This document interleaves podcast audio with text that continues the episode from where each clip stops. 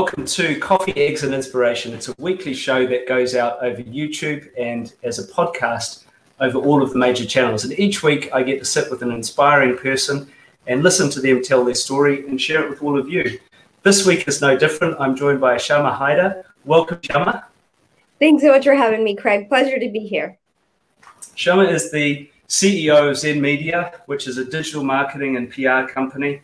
Best-selling author, 2 books, The Zen of Social Media Marketing, and a second one called Momentum, How to Propel Your Marketing and Transform Your Brand in the Digital Age. A keynote speaker who has shared the stage with the likes of the Dalai Lama and President Obama, LinkedIn top voice in marketing 4 times, Forbes top 30 under 30, as well as Business Week top 30 under 30, and started out from nothing.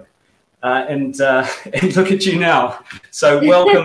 Real pleasure speaking with you. Tell us how you got started. Where did it all begin and why social media? Well, thanks for that, Craig. And I genuinely believe if I can do it, anybody can do it. You just have to have a lot of persistence and not be afraid to roll up your sleeves. So yeah, it's so funny. You know, I think back to the days I started off and it was such a different world. And I know you know what I'm talking about. Many of our viewers and listeners might too, where, you know, even just 10 years ago, the pandemic, everything that's happening right now has accelerated things. But even 10 years ago, you know, the world as we know it didn't exist, right? Just technology wise. And I did my master's thesis in on social media when it wasn't even a phrase. It wasn't a thing. It was specifically, I did it on Twitter, and Twitter had 2,000 users. So really early days for the platform. People would say, you know, what's Tweeter? What's the Bluebird logo? So extremely early days for social. And of course, it's been, you know, really amazing to see how the landscape has evolved. And when I graduated, I thought I would do what you're supposed to do, which is go get a job. And that wasn't happening for me, not just because, you know, when I graduated, this was sort of the worst recession we'd seen in 2008, 2009, if you kind of remember that time period. And, you know, graduating and not seeing any jobs. And I had a master's and I was so excited about this new upcoming space. And I just saw so much potential is what made me, you know, start my own company when I started Zen Media. So arguably, we're one of the first social media firms out there because it didn't exist, right? Ended up writing The Zen of Social Media Marketing because there were no books. There were no primers that people could pick up to understand. And now in its 4th edition, it's used as a textbook in colleges around the world to teach the subject. So it's been really fascinating to kind of see that trajectory happen and to get to be a part of it, right? To get to be a part of that world, which is constantly changing and evolving. And I know you know what I'm talking about. So it's, yeah, so it's been a lot of fun, you know, started out, worked with pretty much anybody who would want to give us a shot at helping them like navigate the digital waters. And of course, you know, now we work with some amazing brands. We've had such a powerful, interesting sort of journey, riding the wave, if you will, in many ways. And I genuinely believe we're just getting started. You know, I think we're just scratching the surface with what it means to be taking advantage of the digital world. I think we're just scratching the surface. And I think even the definition of social media has evolved so much because it used to be like people used to use it to refer to networks, right? Like Facebook, Twitter, LinkedIn, like these are your social networks. But really, I think today it's much more like the state of the internet. Like how is, you know, it's just shorthand for how do you communicate with your audience digitally. So yeah, so that's sort of my story and how I got started into it, and you know where I feel like we're now, and it's just so exciting because it's rare to be in something, you know, almost 15 years in and still feel like it's just getting started. Well, it kind of is. It's new every day and every week, isn't it? And yeah. You know, 2,000. Subscribers or users in Twitter. That is really early days. Those are the days where social media were message boards and the like, and a little bit of file sharing and that sort of thing. I mean, what was social media or digital marketing in those days? Because that's very early on. So I think a lot of it was, you know, we've gone from, I think, a place of trying to tell people like, hey, this has benefits, right? Like, I think there was a lot of education on why it's important. This why digital? And I feel like now, for the most part, I hope that we're not having that same conversation. Now it's much more the how part of it. Like, no, I get it. Before it's like, this is where your customers are going, and it's like, are they really? And you're making a case for that. Where now you look at it and like, and you look at brands and like, yeah, we know this is where our customers are. And you know, for us at Zen, we work predominantly with B2B and tech companies, so it's amazing to see that kind of progress as well too, right? Where it's not just something that kids do, it's for younger people, or it's for none of that. It's how all of us make decisions and make purchases, make purchase buying decisions, whether they're B2C or B2B. And so I think that's where the conversation has really shifted more, is this idea of like, okay, why should I be doing this, to how should I be doing this? How do I connect the dots?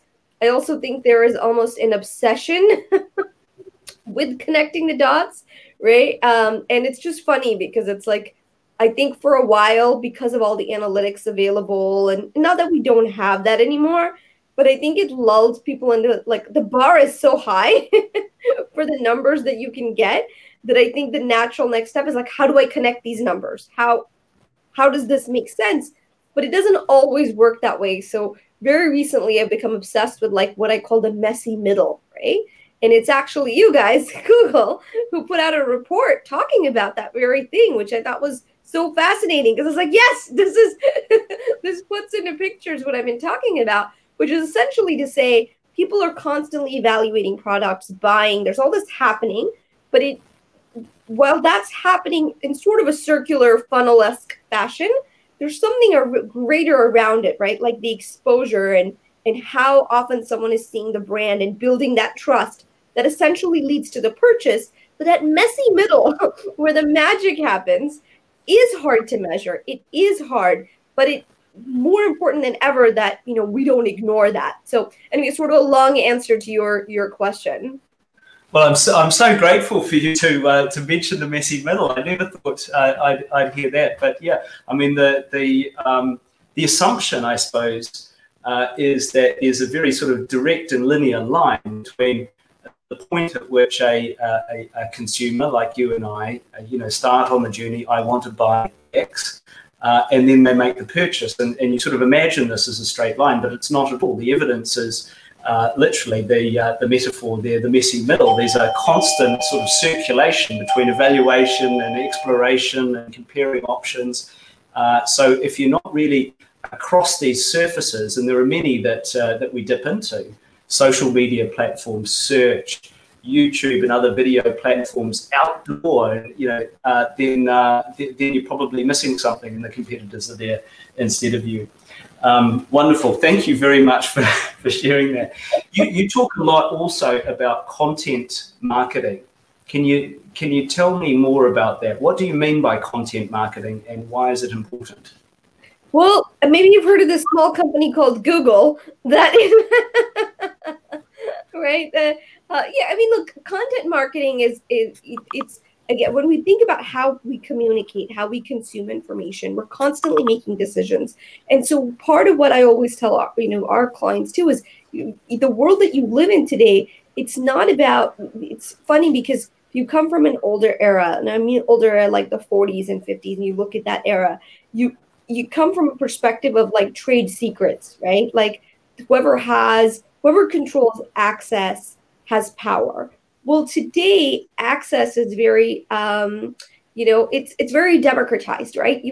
Everyone has access. It's and that's why I made that little joke about Google, which is like, there's almost nothing you can't find something out about. Like it's not, and throughout history, you even look at the church. I love history in general. So you look at whoever's held power, they've controlled access. But today, where access belongs to sort of everyone, I think the power really comes from who can out-educate their customers, right? How can you out-educate your competitors, right? And be able to reach your customers with that messaging. And so part of it is the more you share, the more you succeed. It's a little counterintuitive to how we've lived through history, which is more about you know, the hoarding information, or this is our trade secret. This is now more about you actually show people, you know, how the secret sauce is made. So it's less about the secret sauce and more about that openly sharing and inviting people to be a part of it. So I think content marketing tends to be incredibly powerful in that regard. It's how you, if you look at even, again, a lot of the tech companies we work with, SEO for them continues to be a really high ROI endeavor. And part of it is because people are searching. So it's like, you know, how do you connect with people who are problem aware but don't know solutions yet? Well, SEO is a great way, right? And content is kind of key to be able to educate them and help them find those answers.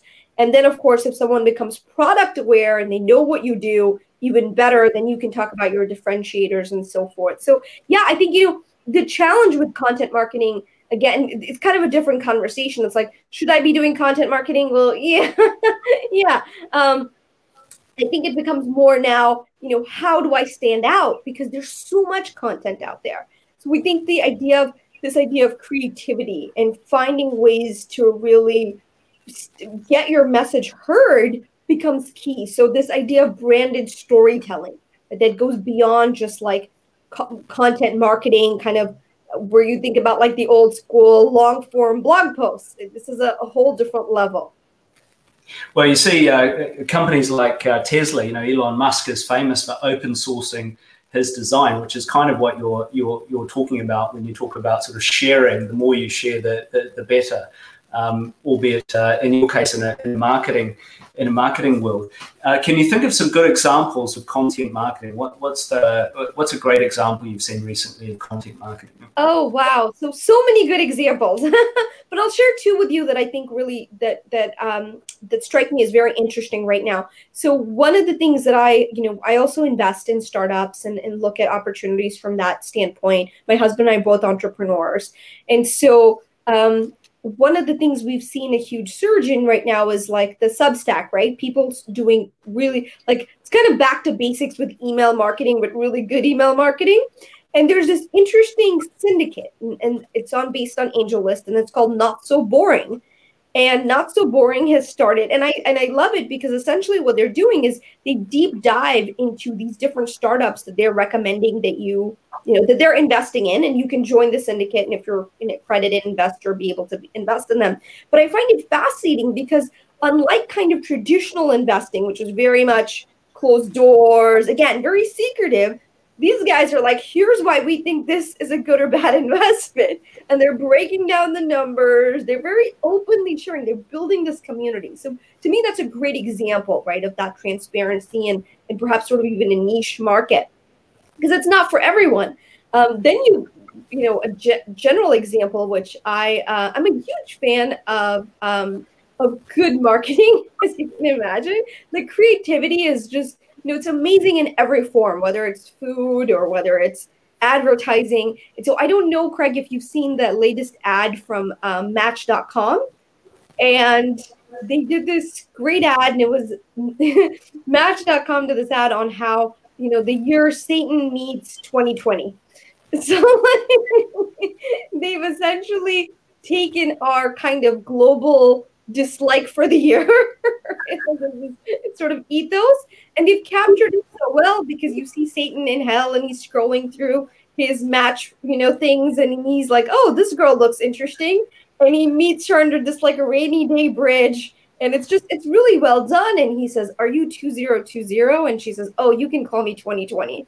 And then they unleash mayhem in the world, you know, which is, you see these empty movie theaters, and they're just they're the only ones in there watching, you know, the movie and eating popcorn and working out at the gym by themselves and stealing toilet paper. So it was such a good ad. It was such creative. But I think, you know, that to me is a lot of where things are going, where those lines are blurring, right? From earned, shared, owned. And I said we focus a lot on sort of the earned and the owned.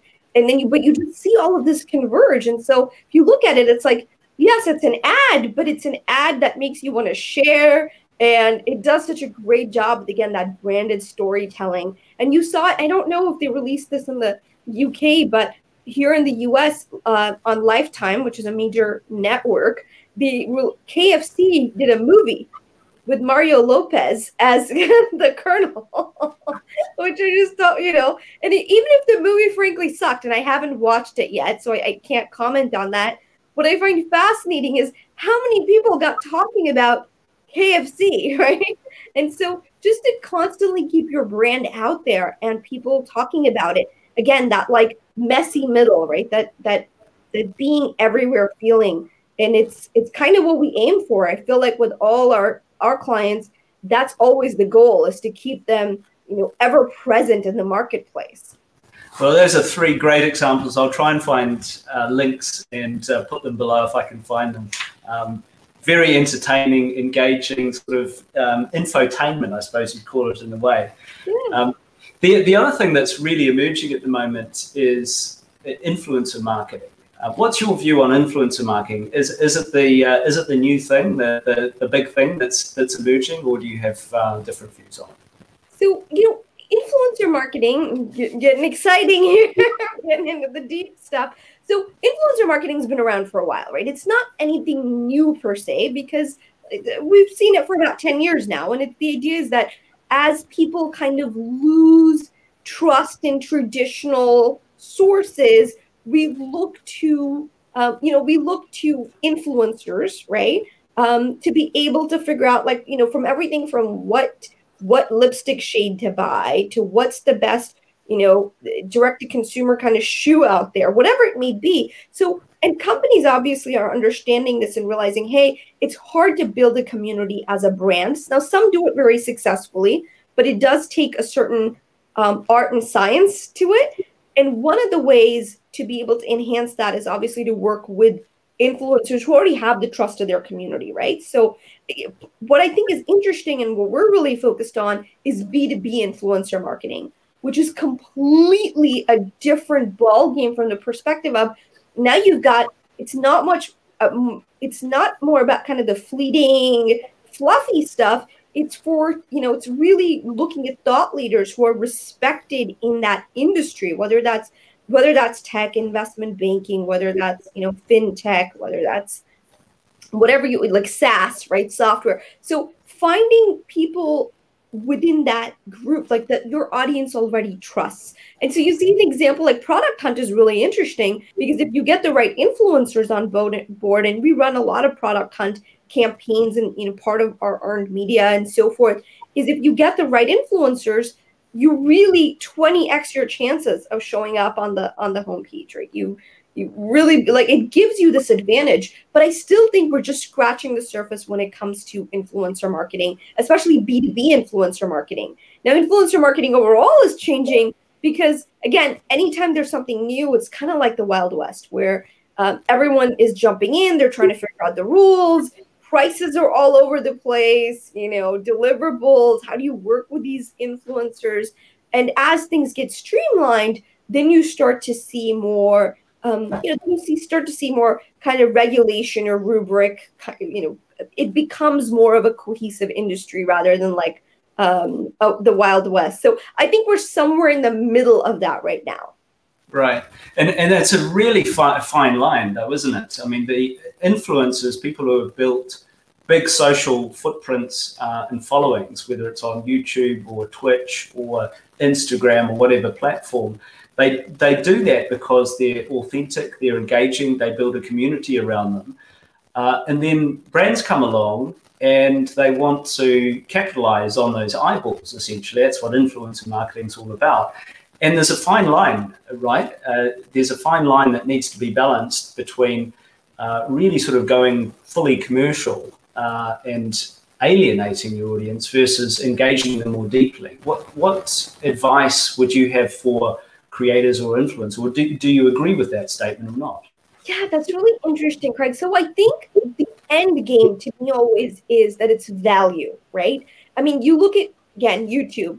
How many people are on here that do reviews and their audience loves it? And of course, they know every single product is a review of something, right? It's a brand. They're reviewing Canon. They're reviewing, you know, what, like, their latest gadget that's on sale on Amazon. So I don't know if there's necessarily like this automatic allergic reaction to anything commercial. I think at the end of the day, it has to be a fit and it has to be valuable, right? So and it's funny because I'm on both sides of the coin. I do quite a bit of influencer marketing, right? As an influencer in the B2B sort of tech space. So I have a lot of opportunities that come my way. And what I find is that I just have to be really picky and say, you know, what would my audience really love?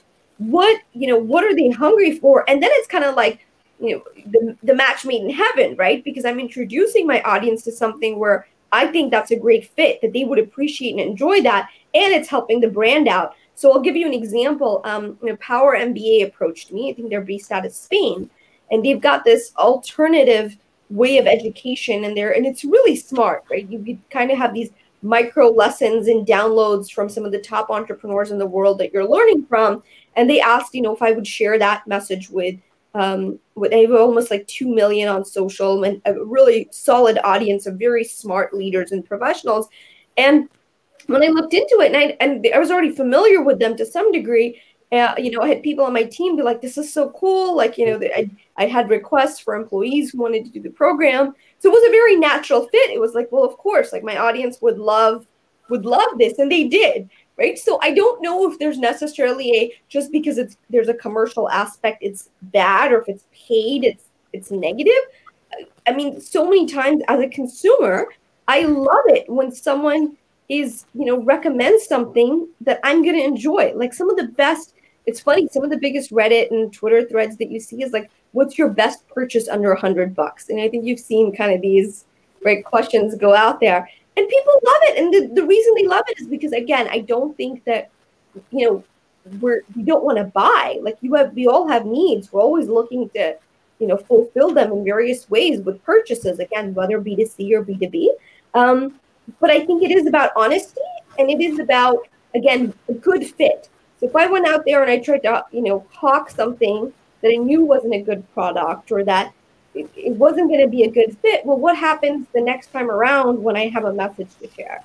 You've diluted your reputation, which in the business world is frankly everything. And you really, you are your reputation. Sure is. Thanks for sharing the example, Shama, a very personal example as well. And so remain true to your audience and add value. Great advice.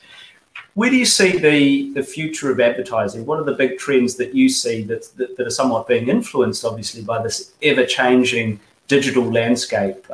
What's your pick? Where's it all going? What does advertising look like?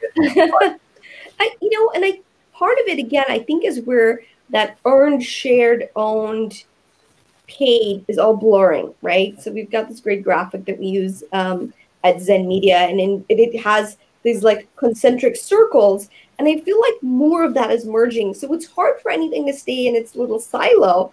Another really good example is Ocean Spray, where there was that gentleman on TikTok who made this video, right, drinking this giant gallon of Ocean Spray, and he's and I think he's on like some sort of skateboard or something going to work, and he's lip singing to Fleetwood Mac. It's a really organic kind of, it's a wholesome video of a dude who's just trying to make ends meet, trying to get to work, and he's just sharing that.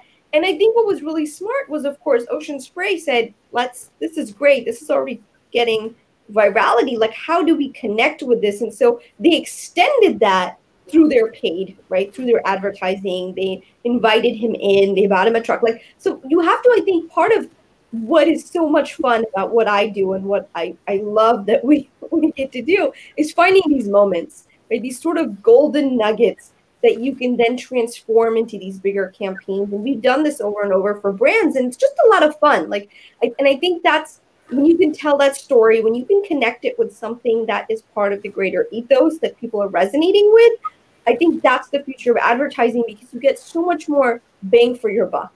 It's not just about getting that one message out there. It's that sticky factor. It's consistency. We did these videos. This whole, like, the U.S. Navy is one of our clients. We do a lot of work with Nextcom, and they're great leadership, just awesome people. And one of the things we did was we created these videos where in one of the videos, it's the father and the son are saving all the holidays for the mom that's deployed, right? And usually in every kind of ad or commercial, it's always the guy that's deployed. Rarely do you ever see the focus on the woman being deployed. And so here they had saved up all the holidays that she missed. And then when she walked home and she opens the door, it's like a little bit of all the holidays they've saved for her, you know, the Christmas, Halloween, Thanksgiving. And it's not only is it just really touching. I mean, of course it was, you know, it is an ad in sort of the traditional sense. But I think beyond that, it resonated with so many people because it felt like, you know, and it let people feel like, hey, my story never gets heard. Like this feels like my story is being told, right? And good advertising does that. It lets you be reflected. So I think there's definitely a push towards that, a push towards more, you know, there's so much talk about, you know, diversity and inclusion, but not just as an afterthought, but really, you know, the best campaigns out there are the integrated ones, right? Not like, oh, we've got a casting checklist. We need a person of color over here. But to think about, who is my audience? What are their values? And then how can we sort of incorporate that into the story that we're telling? Wonderful. So great storytelling, blurring of boundaries, and representing the community that you're trying to reach in a representative way. You know, diversity. Oh, yeah. Oh, Craig, I got to give you another example. If you could find the links to all these would be great. But again, so I'm a huge connoisseur of kind of good marketing advertising. But Carter's, I'd mentioned to you before we went live that I have a 16-month-old at home. So Carter's is a kids brand I've gotten really familiar with, but I also love their marketing and advertising. And when everything shut down, they make this great ad, this great video using their employees and their children, right? To kind of tell the story. And it's like got this little nursery rhyme that they created and they got everyone involved. And it was just so touching, right? Because your audience is parents. And so as a parent, you're loving seeing these little kids, these, you know, parents interacting with them, their home. It also speaks to what's happening right now. So they weren't in a studio pretending that, you know, the world is not going by.